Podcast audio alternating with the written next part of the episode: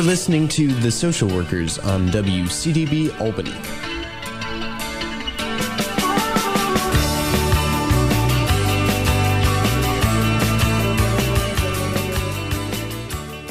Welcome to the Social Workers Radio Talk Show. I'm your co host, Alyssa Lotmore. And with us today, we have two guests Benjamin Brubaker and Kate Gillespie. Benjamin Brubaker works as an administrative coordinator of Whitebird Clinic. He began serving Whitebird in September 2006.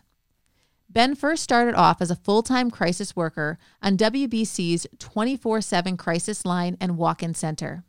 A few years later, he joined the mobile crisis intervention team, Crisis Assistance Helping Out on the Streets, also known as CAHOOTS, as a crisis worker. He has worked in the mental health field for over 18 years, having held positions such as crisis worker, Hurricane Katrina Relief Operational Site Coordinator, day counselor for youth, AmeriCorps team leader, and direct care provider. Ben is an active trainer at his agency and has a passion for sharing information about the CAHOOTS model with other communities interested in reimagining public safety. Kate Gillespie is a licensed clinical social worker and has worked for Whitebird since 2010 as a crisis worker, as well as a clinical supervisor and an administrator.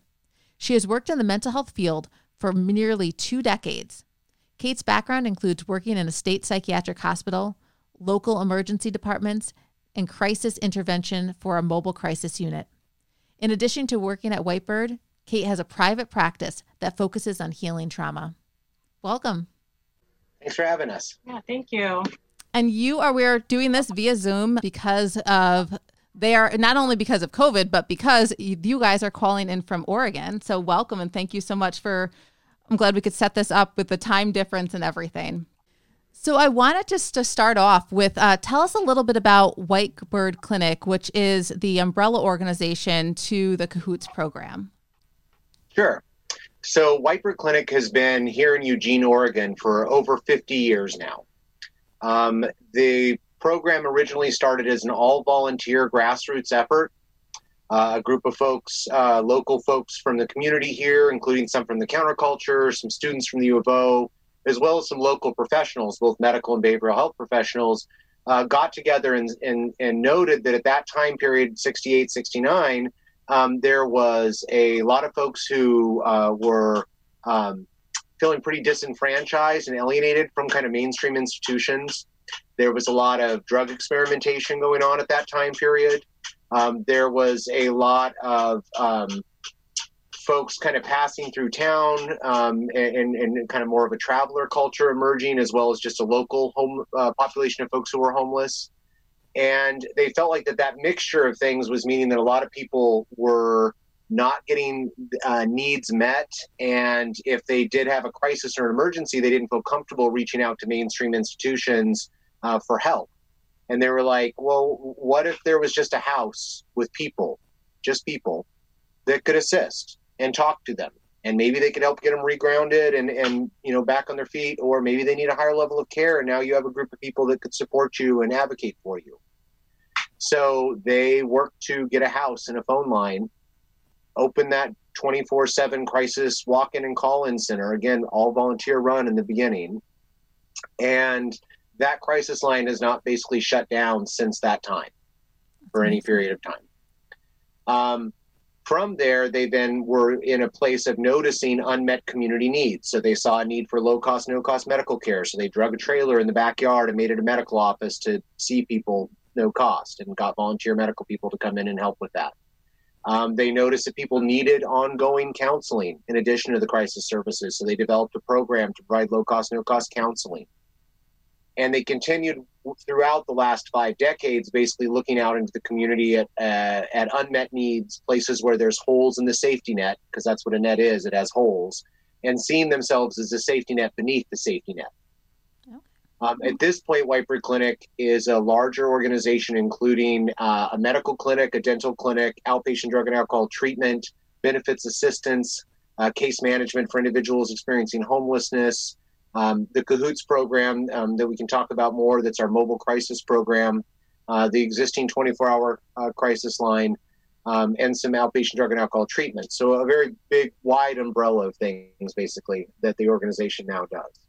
That's amazing. And let's move into the CAHOOTS program, which again stands for Crisis Assistance Helping Out on the Streets. Let's talk a little bit about that because I know you're both involved with this. Yeah, so I'll go ahead and speak to that. And I first want to mention that our largest fundraising arm uh, historically has been what we call Rock Medicine. And Rock Medicine is a group of volunteer doctors, nurses, paramedics, and behavioral health folks that come together to go to places like the Oregon Country Fair, um, historically Grateful Dead shows, and provide medical and behavioral health support at those uh, events. So things like psychedelic harm reduction happen there. And the venue pays Whitebird Clinic and all of those professionals volunteer their time and get to um, kind of have a supportive experience at the event. Um, and we've been doing that ever since Whitebird Clinic started in 1969. So we had this um, model where we would send people out as a crisis worker and a medic together because the thought even 50 years ago was we need to look at people holistically. We can't just assess somebody physically or um, emotionally. It's got to it's got to happen together. So when we were approached by the Eugene Police Department in 1989 uh, to respond to crisis calls as a, as a unit, um, um, kind of like an umbrella branch of the public safety arm, we said, yeah, we would love to have crisis workers um, respond to calls for the Eugene Police Department, but we would like to have a medic with them. Um, and, and that would allow us to evaluate people in a more holistic way. And so that's how we got started in 1989 as a mobile crisis unit. So it's uh, tongue in cheek kind of cahoots because we do work sort of in, in conjunction and collaboration with the police department, uh, but we also are crisis assistants helping out on the streets. Um, and that can be a little bit confusing um, because people sometimes assume that we predominantly work with the unhoused population. However, we are 100% funded by our public safety budget here. And that means that we're not billing insurance. We're able to serve all members of our community. So, about 50% of the folks that we are serving are unhoused, and the other 50% are not.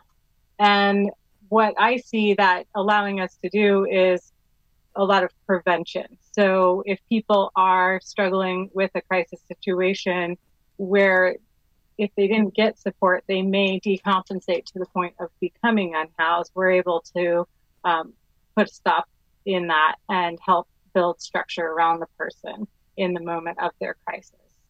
Well, um, it's, it's such important work. Yeah, it, it really is and uh, and additionally, um, it makes it so we don't have any um, specific criteria that we have to meet when we're responding to a call um, outside of is it safe for us to go there. Uh, so that being said, we are responding to, you know, of course, mental health crises, and that could be somebody who is contemplating suicide and doing some uh, suicide prevention. It may just be somebody that's having some anxiety and needs someone to come talk to them. Uh, we definitely hit a lot of dual diagnosis situations where somebody may be actively using. Um, other times it's responding to somebody who has been in recovery for five years and they're needing some support with that because they're having a rough day. Um, we respond to family situations. So sometimes it's mediation with a family that's having a rough time with their 15 year old and the family needs a little bit of outside support um, and maybe they need connection with ongoing services. So we're kind of the hub at whitebird clinic so we're the hub of information and referral in our county. Um, people call in our crisis line people call for our mobile crisis services and we're able to help people get their needs met and have that the individuals involved in the situation determine what their needs are and really having the person describe to us what their solutions are. So we're really client centered and rely on people to be the expert of their own lives. Now, with everything that's been going on and all of the emotional strain right now going on in our country with impacting so many individuals. Have you seen an uptick in the amount of people who are needing your services and also from perhaps other agencies looking to adopt some of the methods that you're doing? I, you know, I'd say that the um, call types and some of the content of the calls are definitely um, uh, have some of those tensions and uh, confusions and um, uh, you know some of that stress and stuff that is going on across the country right now both related to covid as well as related to some of these issues around public safety and, and how we want to reimagine that in our country. Um, part of what has happened here recently because of those national dialogues is that we've experienced a huge uptick in the number of communities reaching out and so we're actually, uh, I think in the last two months, have had almost 300 uh, different individuals, many of those different cities, uh, reaching out, um, asking to, more about the Cahoots model in particular, and how that might become part of, uh, could become part of their strategy for responding to some of these very righteous and correct voices that are wanting to look at addressing institutional racism, um, as well as just to reimagine public safety um, through more of a human service or, or public health kind of lens. And one, I think it's such an important thing that's happening right now with you, the work that you guys are doing, but you're also going to be helping other social workers because you do trainings as well and other mental health professionals. And that's one of the reasons, uh, one of the ways I should say that I have been connected with you because you will be doing a virtual workshop at the University at Albany titled Danger and Opportunity Basic Crisis Intervention and De Escalation Skills. And you'll be doing that on October 1st in the evening. And I would just like to know a little bit more because I think I'm assuming the Cahoots uh, model is going to be incorporated a little bit in what you're going to be teaching the individuals attending the training. Can you just talk a little bit about what that training will look like and what people might expect? I mean, I, I, think I'll start real quick and just say that, you know, we, we talk a little bit about the history and the Cahoots model a little bit just to give people a background of kind of where we're coming from with our experiences. Um, I will note up front that our approach, many people come to these kinds of trainings hoping for a script. Uh, if the person says A, you do B, and it'll all work out great, um, that's not our experience. I, uh, we find that it's we, we find that it's more improv. Yeah. Um, it's more about presence and being present with the pe- person in front of you, and that ultimately it really starts with who you are as an individual. That who you are and what you believe is going to determine the quality of your intervention. And really getting folks to do some of that self reflection up front. And then beyond that, we also look at tips, techniques, you know, philosophies that we find have been effective that we train our workers in, that we teach people all across um, our community here and across the state. Um, but we also note within that that it doesn't always work and that you also have to note that sometimes uh, the more you are attached to outcome the more that you decide that you need to control the situation and force it in a certain direction the worse that intervention um, is going to go and that you actually stand a lot a, lot of uh, a chance of, of creating a more escalated situation. Well these so are all important things that i kind of pull out. Yeah and I know in the when I was reading the description, some of the things you've mentioned were uh, scene safety, de-escalation strategies, rapport building. As you said, the role of self in any intervention and the importance of debriefing. So these are all critical components to being able to have that, I guess, proper I, crisis response or something that won't escalate a situation to something that could be harmful or or dangerous. Yeah, and and with that is kind of like knowing one's limits. So we really focus on on knowing your own limits, and then also like having uh, what we call a tap out culture at Whitebird. So if I am doing a crisis intervention and maybe I've kind of escalated with the individual that I'm trying to de-escalate, um, Ben might come up to me and say, "Hey, Kate, I got this," and I may not agree with him you know oftentimes when we're when we've hit that escalated point we we want to argue. And so at our agency we really train our staff like if someone says hey i got this it means they're taking they're passing it to themselves. And it's time for you to take a step back. And we can argue about that later after the intervention's done um, because we do a lot of debrief. And so we really believe in this tap out and, and I can tap myself out and be like, Hey, Ben, um, can you step in here because I need to tap out?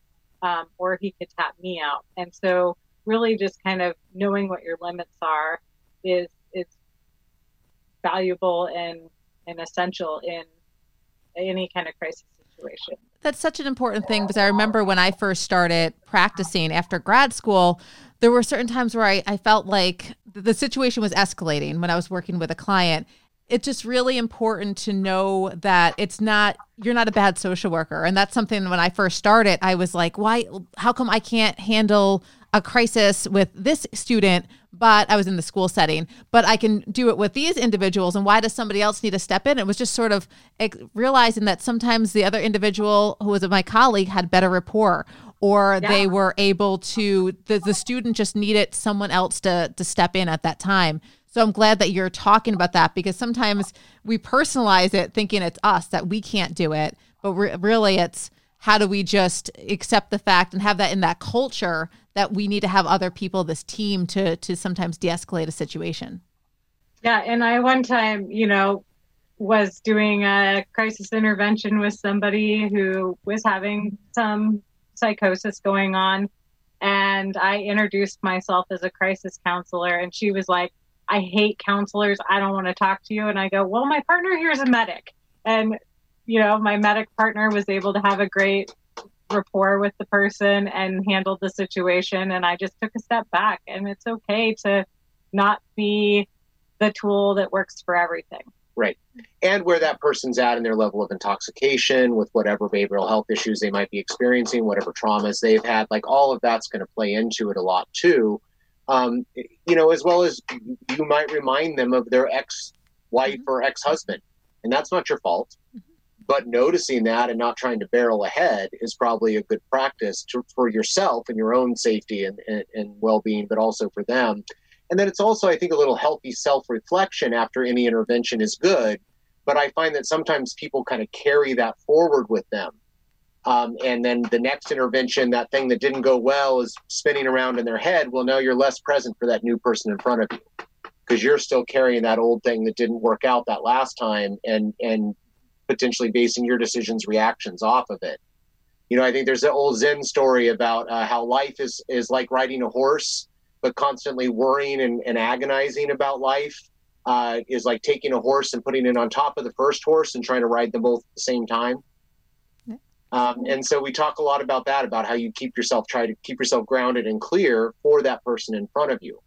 And indeed, most of the most transformative, cathartic kinds of crisis interventions that I've been a part of, I don't really feel like I did that much mm-hmm. besides stayed present with the person in front of me you know and that also speaks to our empowerment model. You know we talk a, a lot about what we call uh, avoiding affl- inflicting help.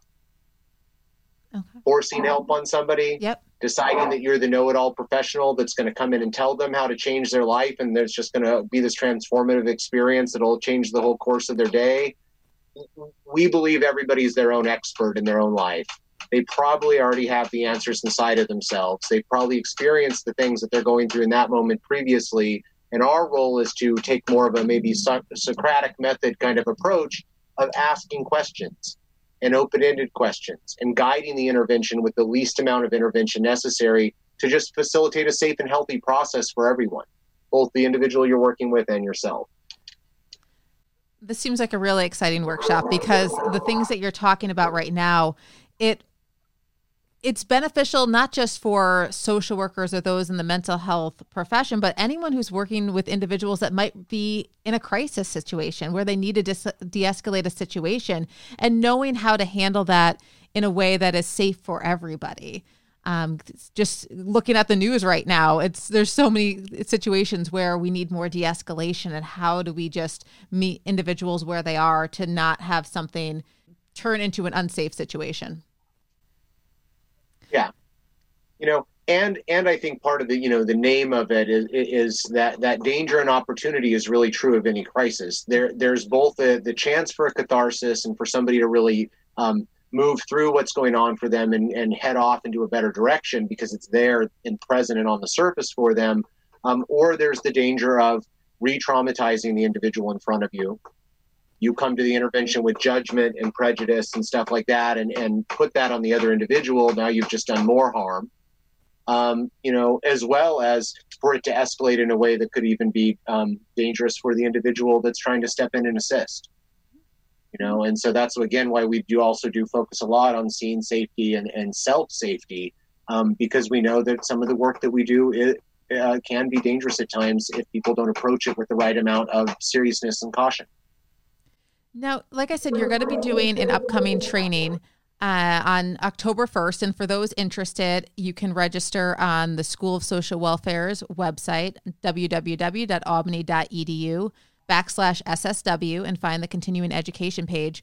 But this is a podcast, and I know if individuals might listen to this after the date. If people do want to learn more about your work and the the Cahoots, you know, the model and all of that you are teaching with the crisis intervention and de-escalation skills, how can they find out more information? So people can look us up on the internet. Um, whitebirdclinic.org is our web address. And there's information about our agency and all of our various programs, as well as how to get trainings with us. As we wrap up, is there anything that you'd like to to add to our discussion, or for individuals who might you know be social workers or other mental health professionals and are looking to just develop their their toolkit in terms of you know there's so many times I've been in a situation where I was unsure of I questioned myself if I had the skills to to address this in a way that was the best way. And I think even as we continue to develop our toolbox, there's no like you had said, you can't only focus on outcomes because every time it's not always going to work in a textbook way. So, is there any message you have to individuals who are wanting to gain more experience and skills in terms of developing these uh, crisis intervention methods? Well, I think that uh, our disclaimer is you can do your absolute best crisis work and still not have the outcome you hoped for. Um, and that is because we only have control over ourselves and even that can be limited so having compassion for yourself and those around you is going to be the the best advice i can offer well i want to thank and if people you. are looking oh sorry and if people are looking for other modalities and things like that you know we we find that we kind of call the the approaches that we've used kind of a client centered approach or more humanistic approach um, but we also think that the um, uh, one of the more latest uh, kind of buzzwords and, and, and training modalities that, that we feel like dovetails with, with ours is uh, trauma informed care. And uh, we know that that's a, a, widely spread model across the nation and would encourage people to check that out because, again, a lot of that goes to really understanding trauma, both how it impacts the individual providing the service, but also the individuals that you might be serving. Um, and so that's just a couple of them. Uh, mental health first aid also is another one that some people are familiar with that I feel like is very similar uh, in approach and strategy if people are looking for stuff in their area. Well, I want to thank you both for coming on and talking about this work that you're doing. And I'm really excited for your upcoming workshop at the University of Albany. Again, we were joined by Benjamin Brubaker and Kate Gillespie. Thank you so much. Thank you. You're listening to The Social Workers on WCDB Albany.